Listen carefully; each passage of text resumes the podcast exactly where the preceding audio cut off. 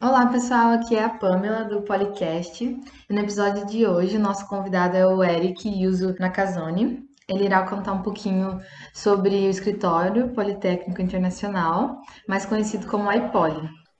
Oi, gente, eu sou o Eric, é, eu sou de Campo Grande, Mato Grosso do Sul, faço Poli desde 2017, então já estou no meu quarto para quinto ano de Poli.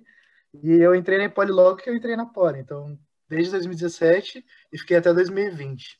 E hoje em dia eu estou cursando um intercâmbio, só que por conta da pandemia eu ainda estou no Brasil, então eu estou fazendo um intercâmbio EAD lá na Itália. E aí hoje ele vai compartilhar um pouquinho dessas experiências, tanto no grupo quanto na Poli. Vamos lá, né? Começar um pouquinho. Quando você entrou na Poli, imagino que você tenha participado da semana de recepção para os bichos, seu primeiro contato com a escola e os veteranos, né? Então, a partir daí, como você achou que a sua vida ia mudar? Cara, então, como eu vim de fora, eu ia morar sozinho, foi, foi um choque de até chegar em São Paulo, uma cidade totalmente nova, muito maior do que a minha cidade, apesar de ser uma capital, é um tamanho totalmente diferente, que eu tô desacostumado. Então, só de ter mudado de cidade, eu já senti que eu ia mudar muita coisa na minha vida. Além disso, eu cheguei em um lugar que eu não conhecia ninguém, né? Eu conhecia uma ou duas pessoas que eram da minha cidade e só, e eu tive que encarar isso como uma nova fase da minha vida. E eu percebi ali na semana de recepção que tinham muitas opções para todos os alunos da Poli, formas de você enturmar, de gastar seu tempo além da faculdade com atividades extracurriculares e, bom, isso me deu um ânimo sobre como seria meus próximos anos da minha vida, né? Eu vi que eu não estava só em São Paulo para fazer uma faculdade, mas viver muitas novas experiências. Claro. E quais foram essas atividades extras assim que você escolheu e por que você procurou elas? Ah, então, Pan, logo que eu entrei na Poli, eu tinha que explorar as minhas possibilidades, né? E como eu era da engenharia civil, eu fui logo conversar com as pessoas que eram minhas veteranas da Civil, o SEC, né, que é o Centro de Engenharia Civil da Poli.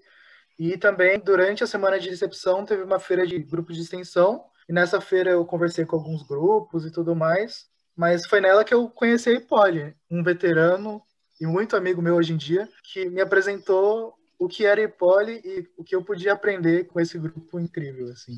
Então, esse seu amigo que mostrou a Ipoli, é, como que ele te falou, assim, como você entraria no grupo, como você participaria dele? Quando esse meu amigo me contou, ele falou como a Ipoli funcionava e como o grupo não era muito grande, ele funcionava em um formato de recrutamento, então era uma questão de eu começar a participar do grupo e se eu me interessasse, eu só podia continuar nele naturalmente, sem muito processo de escolha e tudo mais. Então foi uma coisa que eu vi como tranquila para eu ver quais eram os meus interesses e o conceito do grupo também me encantou. Então foi por esses motivos que eu decidi dar uma chance para a Ipoli. E naquela época, quantos membros mais ou menos eram? Ah, eu acho que eram por volta de 10 pessoas. Ah, então, contando um pouquinho da história da Ipoli e falando um pouco do que é a Ipoli, como ela surgiu. Bom, a Ipoli surgiu em 2006 através de alguns alunos brasileiros que fizeram intercâmbio fora do país, tipo França, Itália, Alemanha. E assim que eles voltaram, eles perceberam que nas universidades de fora, a recepção dos alunos estrangeiros, que eram eles, era muito boa e ajudava muito na adaptação deles no país, na universidade e tudo mais. Então eles entenderam que isso era uma iniciativa boa para se trazer para o Brasil, para trazer para a Poli, porque a Poli já recebia alguns alunos estrangeiros e não tinha um grupo voltado a ajudar esses alunos, a facilitar o começo deles, a adaptação deles no Brasil. Esse foi o começo da Epoli. Bom, então a gente pode ter uma noção um pouquinho do propósito da Epoli, mas no dia a dia, assim, o que, que os membros fazem no, e, e quais são os projetos ou eventos desenvolvidos pelo grupo? Bom, para explicar como funciona a Epoli, quais são os nossos projetos, eu costumo dividir a Epoli sempre em duas frentes, porque a gente começou querendo ajudar os intercambistas que vinham para o Brasil, mas a gente também tem uma frente voltada aos alunos da Poli que querem ter uma experiência de internacionalização, fazer um intercâmbio, e a gente dá um suporte a essas pessoas que estão interessadas em estudar fora. Bom, é, vou falar um pouco de cada uma das duas.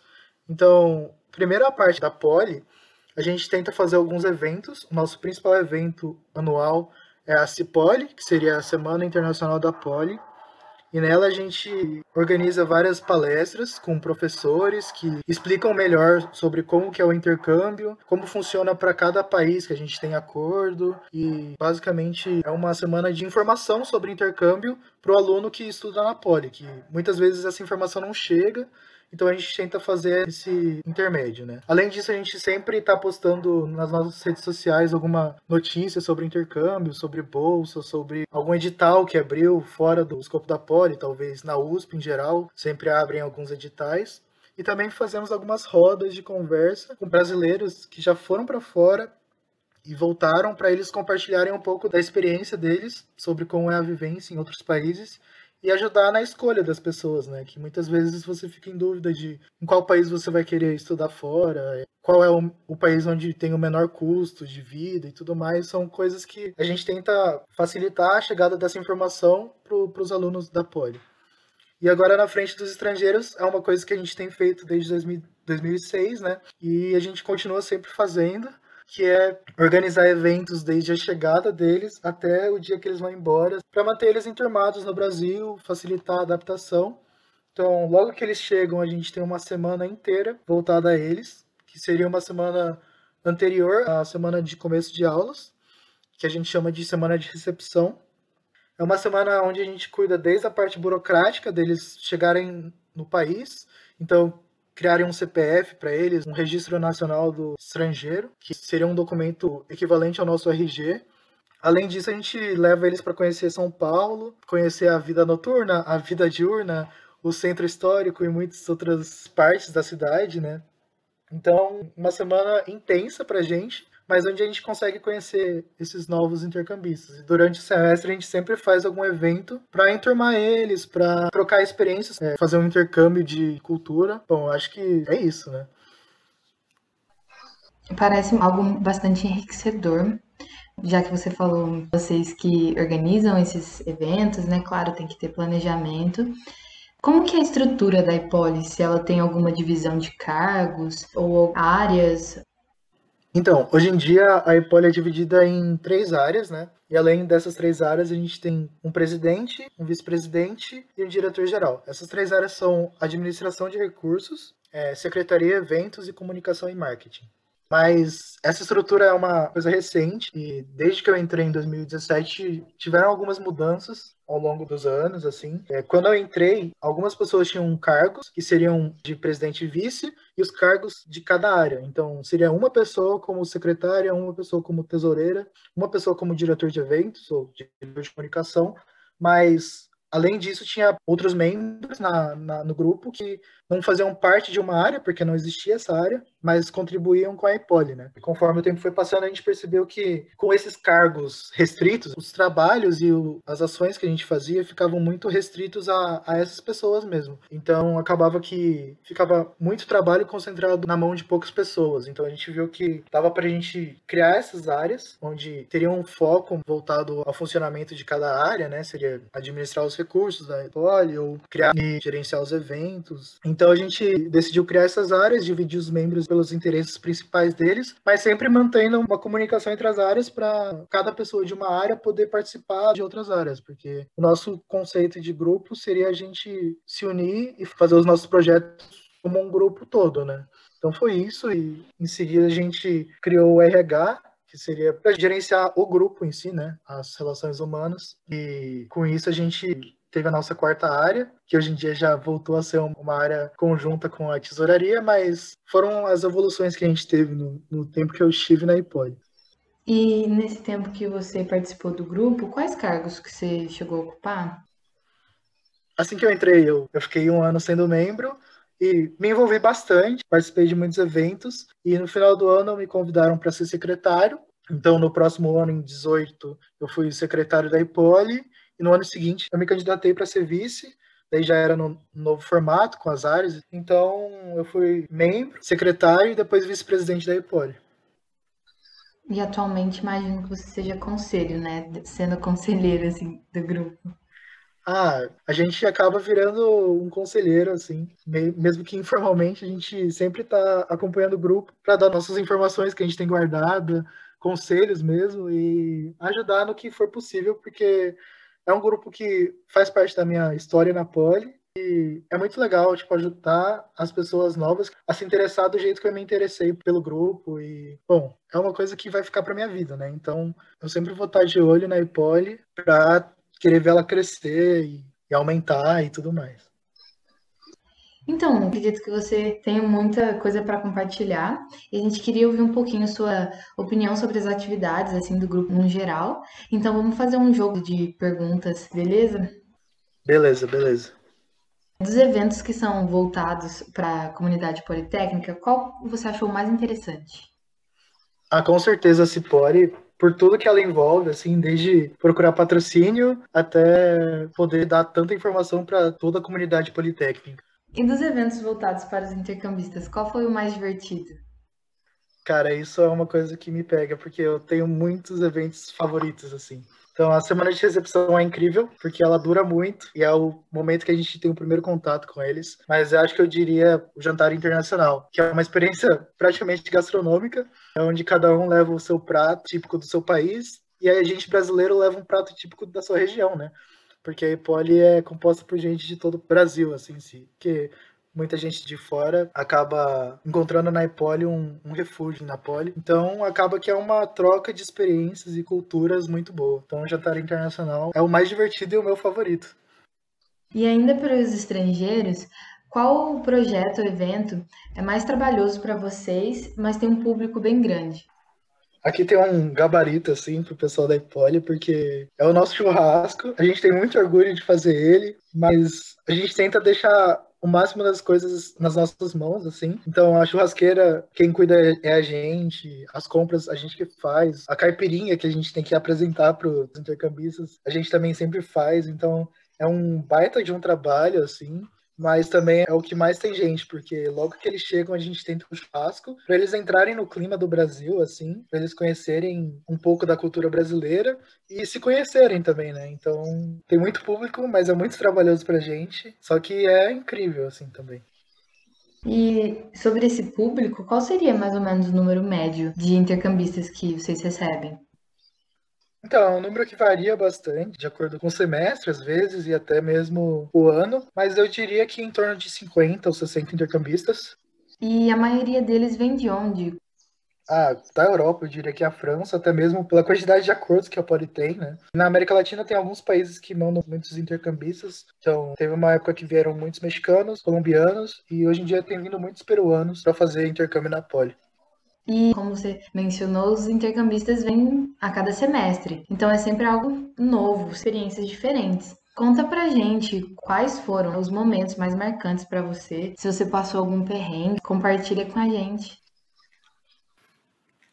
Ah, com certeza. Tem muita história, assim, muito perrengue que a gente já passou também. Com certeza eu vou esquecer alguma coisa que foi marcante, mas acho que a top 1, assim, história que eu tenho é da viagem que a gente fez. A gente costuma fazer umas viagens com os intercambistas para praia, principalmente, né? Então a gente foi para Ilha Bela. Para chegar nela, a gente precisa pegar uma balsa e tudo mais. Na ida, tudo certo. A gente demorou um pouco até para embarcar na balsa por, por, conta da maré, mas não demorou muito. Bom, chegamos na ilha, fizemos todos os nossos passeios, o roteiro que a gente tinha planejado. O problema foi na volta, né? Que a gente tinha planejado de voltar em um certo horário, só que não passou pela nossa cabeça que a maré influenciaria nisso, né? Porque, ah, a maré sobe, desce, mas pra gente não ia afetar nada a entrada ou não na balsa, né?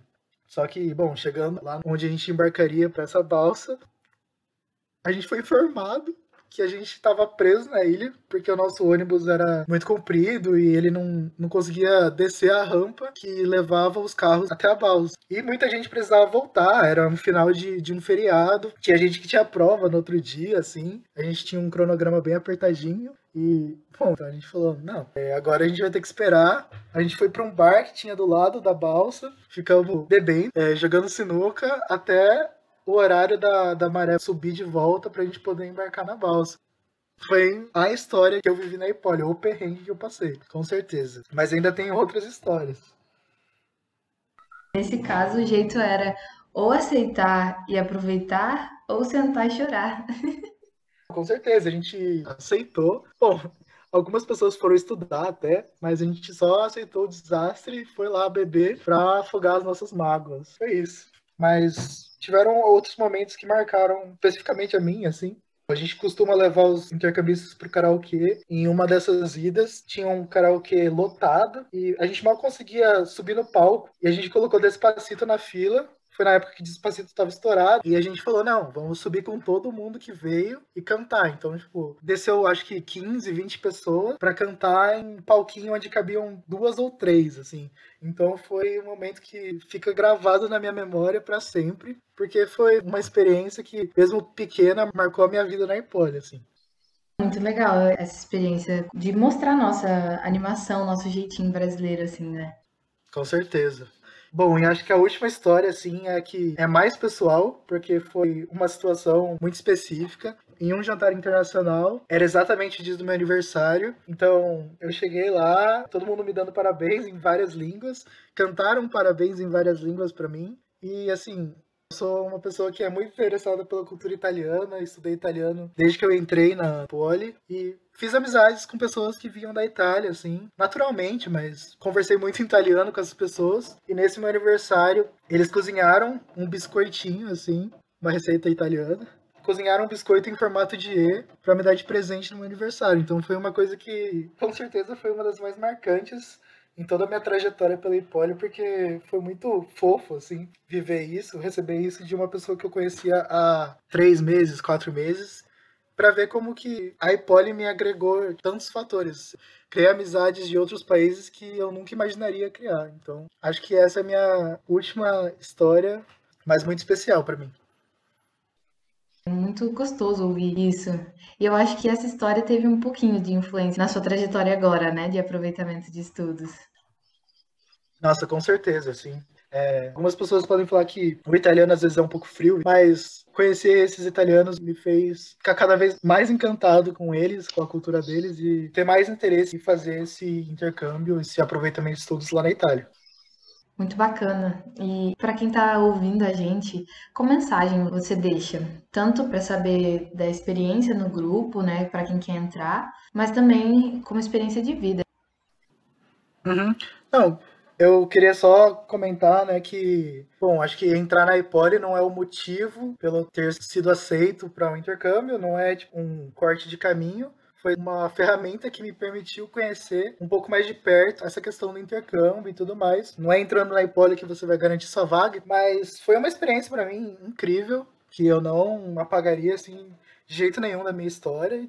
E Bom, para quem quer entrar no grupo ou em qualquer grupo, eu diria para não ter receio de experimentar essas novidades, desde grupo de extensão até centro acadêmico ou Grêmio e também ficar aberto para aprendizados de vida onde quer que você esteja, né? É, mesmo que a Ipoli seja um grupo voltado para a questão, digamos, social, assim, de ajudar os intercambistas que chegam no país e não esteja muito voltada à engenharia em si, a vivência, a convivência em grupo, o trabalho em grupo, a organização, são coisas que acabam ajudando na carreira profissional, assim. Então, não é porque um grupo não está voltado para engenharia, não é um grupo técnico, que ele não vai te agregar na sua carreira profissional, na, na sua vida futura. Hein? Eu acho que essa é a minha principal mensagem que eu tenho a deixar. Então, eu não tenho preconceito por grupos serem culturais, sociais ou técnicos. É, experimentem algo que para você te faça sentir bem, assim, porque cada experiência que você coleta é um adicional para sua vida futura. E se você não, não se arriscar, se você não se abrir a essas experiências, talvez você se arrependa no futuro, né? Porque você passou a faculdade inteira só focado na sua graduação e não, não vivenciou assim a, o ambiente acadêmico, o ambiente universitário, assim, por um todo. Acho que é essa a minha principal mensagem. Eu concordo total que desenvolvimento interpessoal assim é muito grande, é muito valioso isso. Bom, então eu queria agradecer a participação do Eric. Foi uma honra para mim, porque eu conheci o Eric através da Ipoli. Então, gravar um podcast com ele sobre a Ipoli é fenomenal. E é muito bom poder ouvir tudo isso, porque nem sempre eu soube das experiências dele. Então é uma coisa que faz o coraçãozinho assim até bater mais forte. Então, muito obrigada, Eric. E para quem nos ouviu até aqui, a equipe do Policast agradece. Até o próximo episódio.